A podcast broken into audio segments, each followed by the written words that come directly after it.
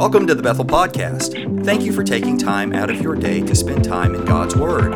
We hope that today's message blesses you and lifts you.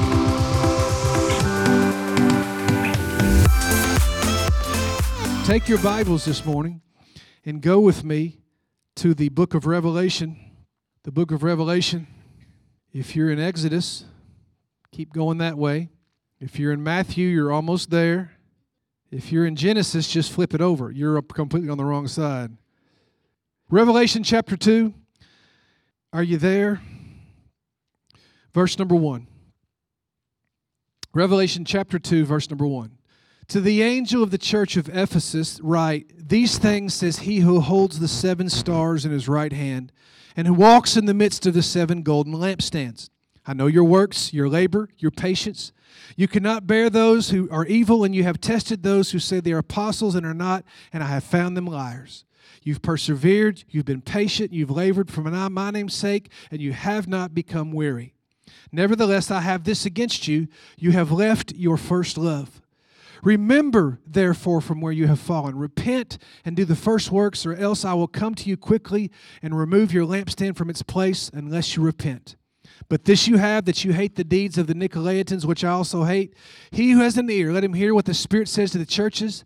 To him who overcomes, I will give to eat from the tree of life, which is in the midst of the paradise of God. Father, again, thank you for the word of God.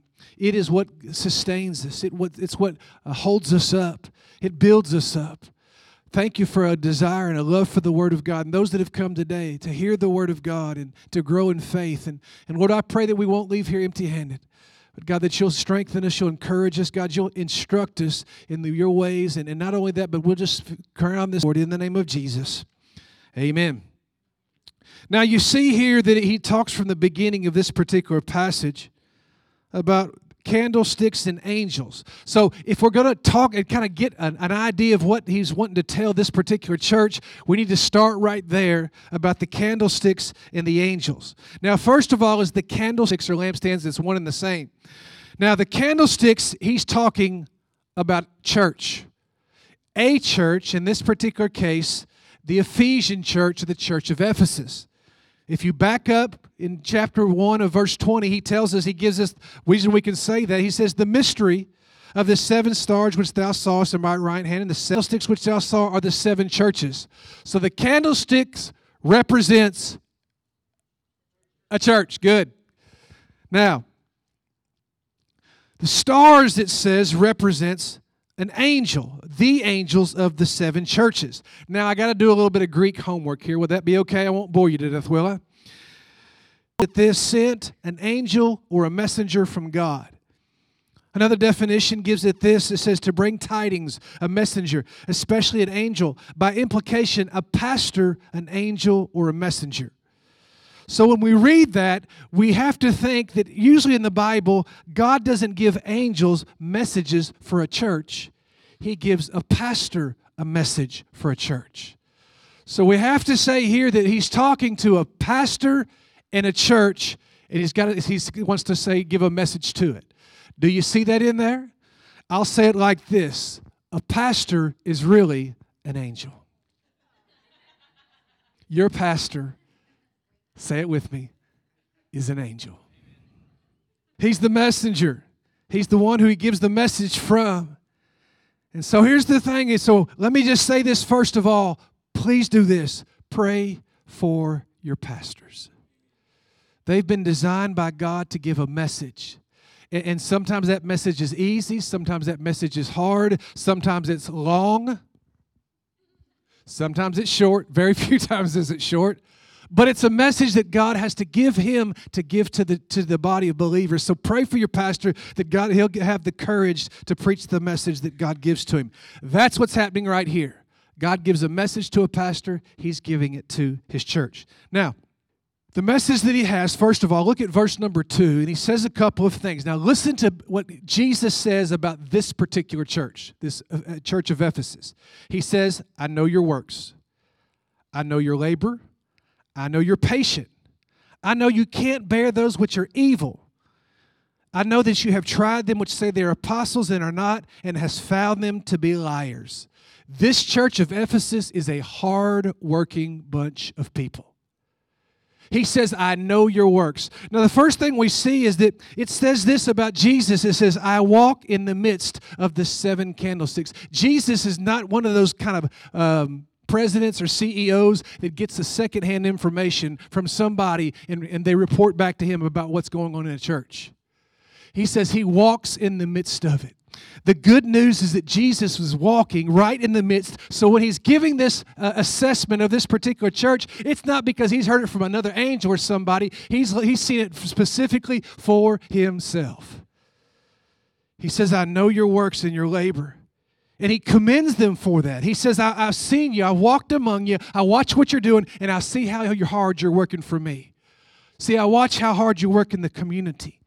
I, walk, I watch how hard you pray for your church. I, I watch you in worship when you lift your hands and sing. I watch you come to practice and, and play and, and get ready for worship. I, I see you in kids. I, I see your Bible kids quiz, Bible kids quizzing.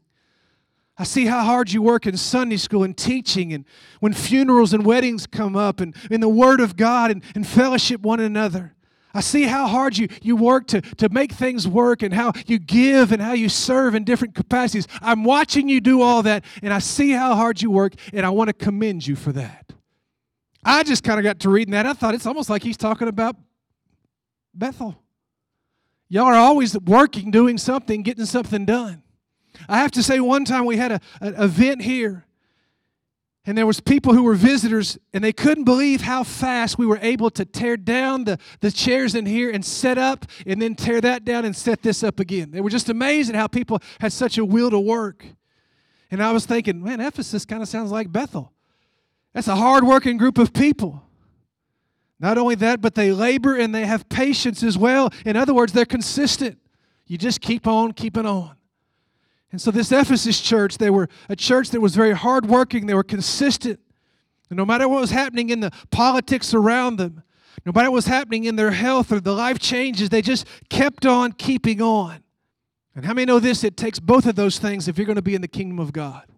You got to work hard, but you got to be consistent. All the parents said amen. If you're going to be a good parent, you got to be hardworking and you got to be consistent. Jesus said it like this. He said, he said, Lord said unto him in Matthew 25, Well done, good and faithful servant. You've been faithful over a few things, I'll make thee ruler over many. It's, it's one thing to be good, but Jesus asks us to be good and faithful. Lots of people are good in, in the kingdom of God, but they're not very faithful. There are those that are really faithful, but they're not very God calls us to be both good and faithful, and that's what this Ephesian church is. This church of Ephesus, they're good, they work hard, they, they do their very best to God, and they show up time and time again, and it's just wonderful to watch them work. God appreciates those who give their best and are dependable. He tells this Ephesian church, I see what's happening, and I want to say thank you for it. Let me say something to you. Some of you have served the Lord, you don't get any kind of compensation from it. You just serve it because you love Him. Can I just speak on behalf of the Lord right now? Thank you. Everything you've ever done, thank you. You worked in the nursery, the Lord would say thank you, and I, as pastor, would say thank you. You, you serve the Lord in giving, you clean, you cook, you clean up, you bring your kids, you teach, you coach, you train, you do all those things. Let me just say, the Lord would say thank you to it. Thank you for those things that you've done. They do not go unnoticed. So they're a hardworking group of people. And look at this, look at chapter 2, verse 2. And it says this they're not just that, but they're a biblical church. He says, You've tried them which say they are apostles and are not, and have found them to be liars. It's a biblical group of people. I mean, they just they don't just do it and work hard, they do it by the book.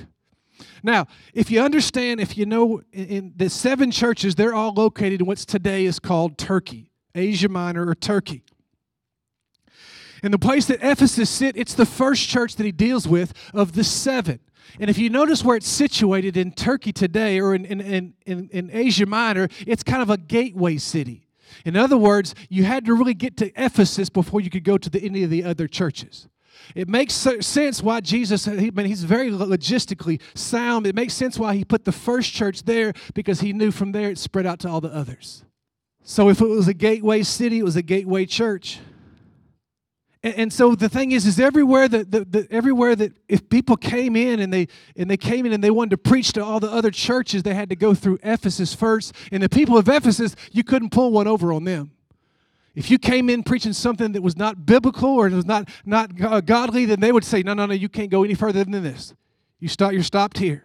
So they tried those who came in and said that they were apostles and has not and found them to be liars.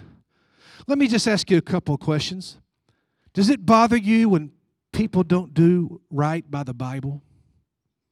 Does it bother you when people say they're Christians and they act maybe a different way? Does it? Bothers me to no ends. Cannot stand when I go to a restaurant and it's the Sunday crowd and they're up there giving it giving a hard time to the little girl up there making ten dollars an hour. Does that make you mad?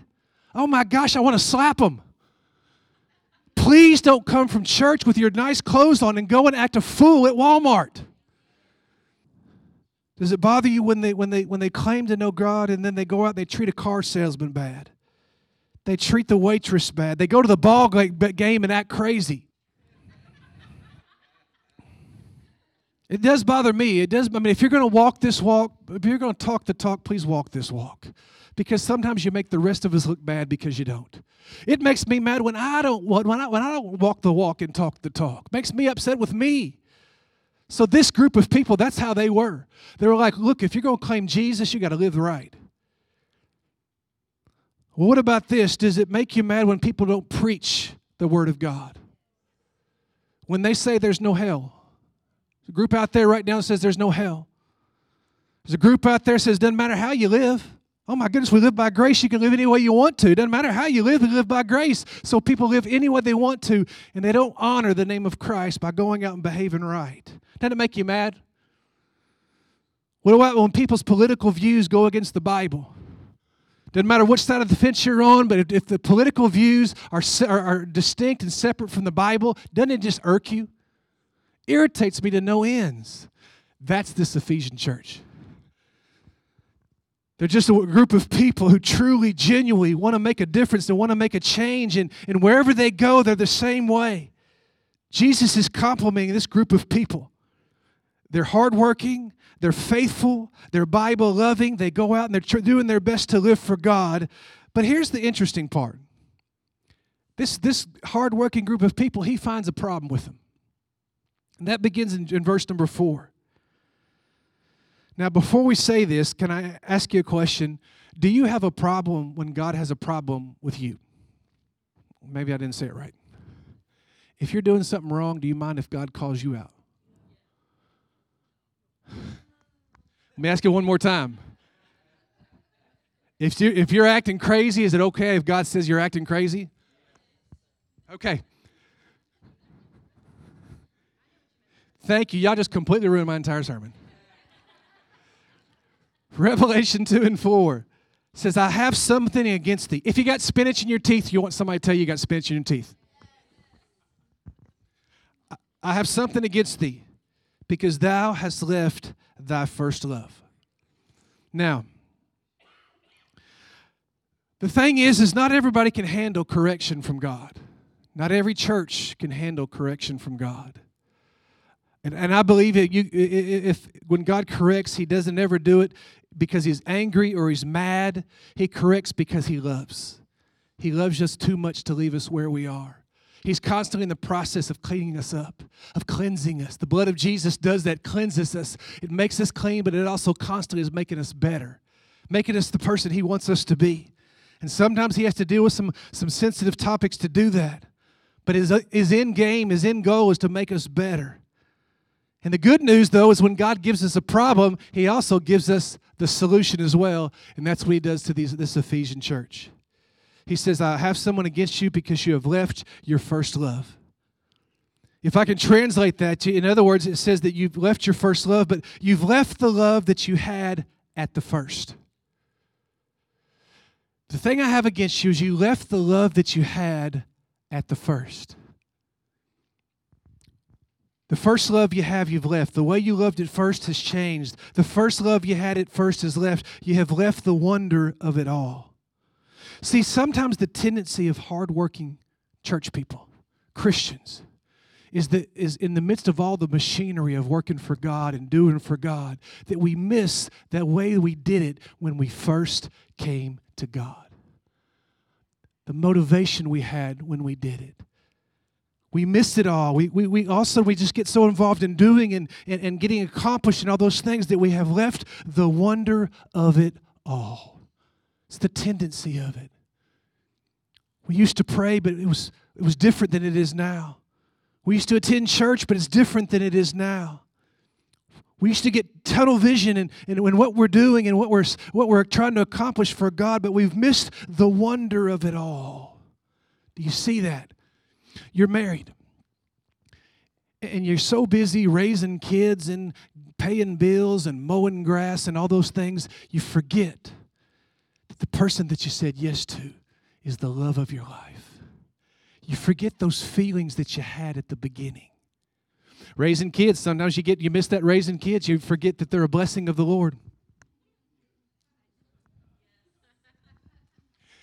But, but in all the raising and all the doing, you just sometimes you, you have to be reminded of that. And so he's saying, look, you're, you're, you're a hardworking, godly bunch of people, but you've kind of forgotten, you've kind of walked away from missing the, the joy and the wonder of all of the Christian life has to offer.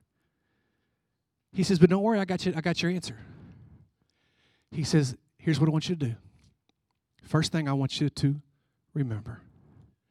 Go back and remember what it felt like when you first started. What it felt like when you first began to be involved. See, when you when you first came to church, when you were brand new to God, you came to church and you couldn't wait to get there. And it didn't matter if there was a special speaker or a singing or there's some guys going to break bricks. It didn't matter. You just wanted to get there early because you didn't know what was going to happen, but God was going to be at church. You just loved coming to church. You remember that? Remember that? Oh, I do. I used to run. My house was right behind the church. Uh, the, when I got saved, there was Assembly of God church behind my house, and I would run to church because I didn't want to be late because I didn't know what I didn't want to miss anything. Something was going to happen. I didn't want to miss it, and so I would run, make sure I got a good seat. How about that time, the first time you ever taught a class, or you had to teach somebody else about Jesus? Didn't matter if it was a big class or small class, the nursery, and you were so nervous and you practiced and you, and you did everything. You, you, you, you, you prepared. You would sit in front of the mirror and watch yourself just to, because you didn't want to mess it up. You remember you got up there and you were so nervous and your, and your notes went all over the floor when you were preaching and you, you just thought, oh my goodness, what's going to happen? Do you remember that? The wonder, the, the, the, the, just the excitement of it all, the thrill of it all. Remember the first time you raised your hands in church in worship? Oh my goodness. If you come from a background like me where it was so quiet in church, I mean, you could literally hear the mice running around in the church. And the first time you come to church, you just felt something. And, and, and you just looked around and people were raising their hands and you thought, I just want to honor God and give God praise and I just want to raise my hand. And you did this little number right here. And as soon as you did that, you thought everybody was looking at you. But it was something just so thrilling about it because you were just honoring God with your hands. Do you remember that? The thrill, the feeling behind it. What about the first time you ever came to an altar? When you just knew, I just, I want to go up there and I want to bring my need to God. And, and you were so nervous because you'd not done it and you were so unsure about it. Let me tell you something. When I'd been saved three or four years and just started uh, dating Miss Leanne, we went to a church service and the pastor preached, and I was it stirred me. I mean, it was just it stirred me. And when I was listening to him, I thought, whatever he says, any kind of response he asked for, you know, altar plea, I'm standing up. He gave an altar call for salvation. I stood up again. We got done. Lynn was like, "Do you know that that was a altar call for salvation?" I was like, "Yes." She said, "You're already saved now, aren't you?" We were dating. I was like, "Well, yes." But I didn't care, Pop. I just I just wanted to respond to God. It was so new, it was so exciting, it was so wonderful. The, the wonder of it all was just over, over, overwhelming. How about any time when, when you went to the altar for healing, it didn't matter if you had a, a, a brain tumor or you had a paper cut. You didn't care. You wanted to go and have God, had the opportunity for people to pray for you. And God would heal. Remember that? Remember the excitement of that? I just pray as I'm talking about these, some of these things are things that, that, that have happened to me or some that I've heard. How about when the missionary came and brought you to tears as you saw the pictures of his mission field? Remember how it made you feel? Listen to a man on, on the radio one time.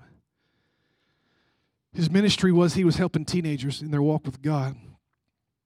And at the end of one of the, the segments, he, he, he took, gave you a number you could call if you'd like to donate to his ministry. I called the number.